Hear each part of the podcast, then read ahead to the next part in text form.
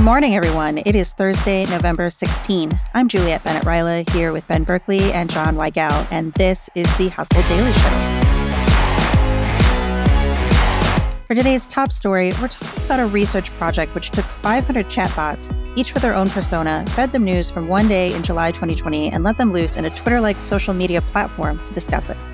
What happened next? Well, we'll tell you in a moment, but first, let's catch up on everything else making headlines in the world of business and tech. Amazon is now selling security robots for businesses. The $2,400 robots can autonomously patrol office spaces 24/7 with their high-def night vision cameras. For an extra $99 a month, the cute little wheelie fellow will notify Ring agents if it detects something out of place. Just want to add in really quick on the cute little wheelie fella angle there. Surprisingly, is kind of cute. It's like not giving scary vibes, which you would expect from like a security robot. So at least it's like slightly changing my perception of the really terrifying robot future. Yeah, it kind of looks like the wheel of a desk chair, actually. Just large. Huh. All right. Very cute. Doesn't match the cuteness of the Walmart robots that I've been seeing that have the googly eyes, but, you know, it's close. All right, moving along. Airbnb dropped $200 million on AI startup GamePlanner.ai just weeks after Airbnb CEO Brian Chesky teased AI's role in enabling his company to become the ultimate travel agent. What does that mean? We don't know, actually, so hold tight on that. Snapchat launched Beauty Bestie, a new augmented reality makeup filter that doubles as a marketing tool. The filter is a partnership with NYX Professional Makeup and links out to real makeup products that users can buy to recreate their filtered looks. This is kind of weird. A study found that when it comes to white faces, that is, white people's faces, people are more likely to identify AI-generated images as real than real photos of real people. With faces of color, however, participants said both AI and real images were real 51% of the time. So there you go. Sephora will remove all fragrances from its shelves, saying that this category is one of the most targeted for theft. Tester bottles will still be available, but customers will need to request box packages from the store staff if they want to check out. And finally, Uber Tasks is a pilot program that allows users to hire drivers in Fort Myers, Florida, and Edmonton, Alberta for chores. So it is basically TaskRabbit. I just wish them well. It feels like some executive was like, hey, you know what we should do? That thing that the company that's been around for 15 years is doing. And like, I just don't, I mean, I suppose Uber's in a really good position to do this and add to its suite of offerings, but like, it just feels like there's already such an entrenched player in this space. I don't know. I'm a little skeptical on it. Yeah, this feels like yet another Uber add-on, essentially, because a few years ago, I don't even know how long ago, maybe 5 years ago, we got Uber Eats, which kind of took up the DoorDash space and the Seamless space. So now it just kind of seems like they're just infringing on every other app ever. It's kind of like the driver equivalent of Instagram these days, I guess. Right. And then maybe we can just combine it all to one. Like, okay, pick me up, take me to Taco Bell, and then can you do my laundry for me before you leave? Yes, and can you please produce some beats for me while you do it as well? That would be great. Full service. All right, that better be like a 25% tip also. So, all right, on to the main story. We're going to talk about an AI experiment that made a surprisingly pleasant Twitter. So researchers built a fake Twitter populated with bots, not to be confused with actual Twitter, which is now called X, which as far as I can tell is only mostly bots, maybe half bots. I don't know. And it turns out there's some kind of promise that these kind of simulations could tell us something about human behavior, for a fascinating read from Business Insider, which I think you should read all of, but we're going to break down a couple of key points.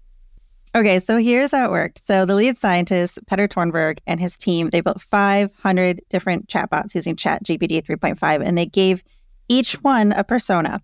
So you're this years old, this is your gender, this is how much money you make, you're this religion, these are your politics, your preferences, etc. And then they fed the bots news from July 1st, 2020. If you remember, that was a time the pandemic was going on. We had a lot, like Black Lives Matter movement is going on. So there's a lot of stuff in the news. And then they let the bots loose inside a Twitter-like social media platform to talk about the news from that day. Why is that exactly? So basically, the idea is that if large language models like ChatGPT are designed to act like people talking, that if we let them talk to each other in this sort of controlled environment, that maybe we would learn how to build a better social network for real people. And it would be easier and quicker for researchers to effectively and efficiently study human behavior. That was the idea. So it's kind of like a social media petri dish where chatbots can be with their own kind? Yeah, kind of like that. And hopefully act enough like humans that the insights we gain are relevant to humans. I guess one thing I'm curious is, like, how does this inform like a better social media? Like, is there anything that was learned from this that feels like, okay, if we actually make these adjustments and change the algorithm in this way, it's going to make things a little bit more, I don't know, productive or peaceful or just not so garbage fiery? Yeah. So at least with the bots, which of course are bots playing in a box, sandbox, they were actually able to create a better social media platform for themselves. So they gave Twitter three models. The echo chamber is what we talk a lot about with social media. You're only seeing posts from other people who think exactly like you. So you're just kind of like preaching to the choir, essentially. When they put the bots in an echo chamber and the bots only saw posts from other people with their same ideologies, Twitter, fake Twitter, was very pleasant, but also quiet. There wasn't a lot of engagement. Then they tried a discover version where whatever post had the most likes, that was the one that was going to show up in your feed, regardless of how you felt about it. And that was a lot of high engagement, but it was very negative. People being, you know, kind of sniping at each other and arguing. Then they tried this other thing called a bridging algorithm that showed, so let's say you're a liberal bot, that's your ideology. You're going to see the posts that have the most likes from conservative bots. So you're kind of seeing like what the opposite side is saying and liking all the time. And apparently this also saw high engagement, but these bots were able to find common ground with one another. I'm assuming their programming is not like ratcheted up on the rage. Yeah, part of this seems quite tame, actually, from what I've experienced on social media just daily. It just seems like all these robots genuinely are okay to hear each other's points out a little bit more. And from screenshots in this article, it kind of comes off that way too. But I guess the idea here is that they want to try to make this as close as possible model human interaction on social media, and maybe they're making some waves, but I guess it's not quite there yet, it looks like. Yeah, I think the theory here is that the quote that Tornberg had was, when discussing political issues, if 50% of the people you agree with vote for a different party than you do, that reduces polarization. Your partisan identity is not being activated. So if a bot's like, hey, I like whatever, and you maybe are ideologically different from that bot, but you're still finding that common ground, like all of a sudden now it's not an us versus them situation.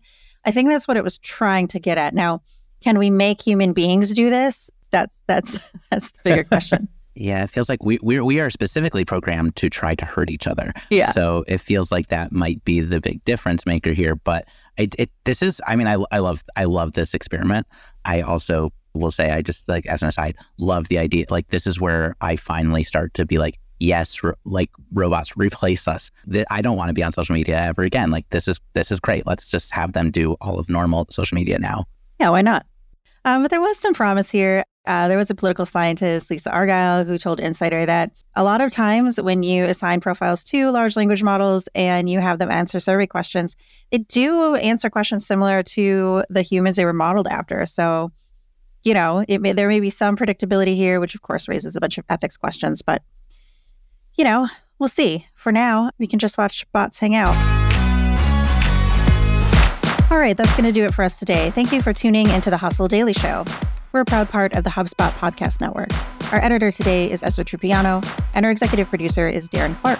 We've got a lot more tech and business coverage in our newsletter, so if you're not subscribed, get yourself signed up at thehustle.co/email. And we will see you tomorrow.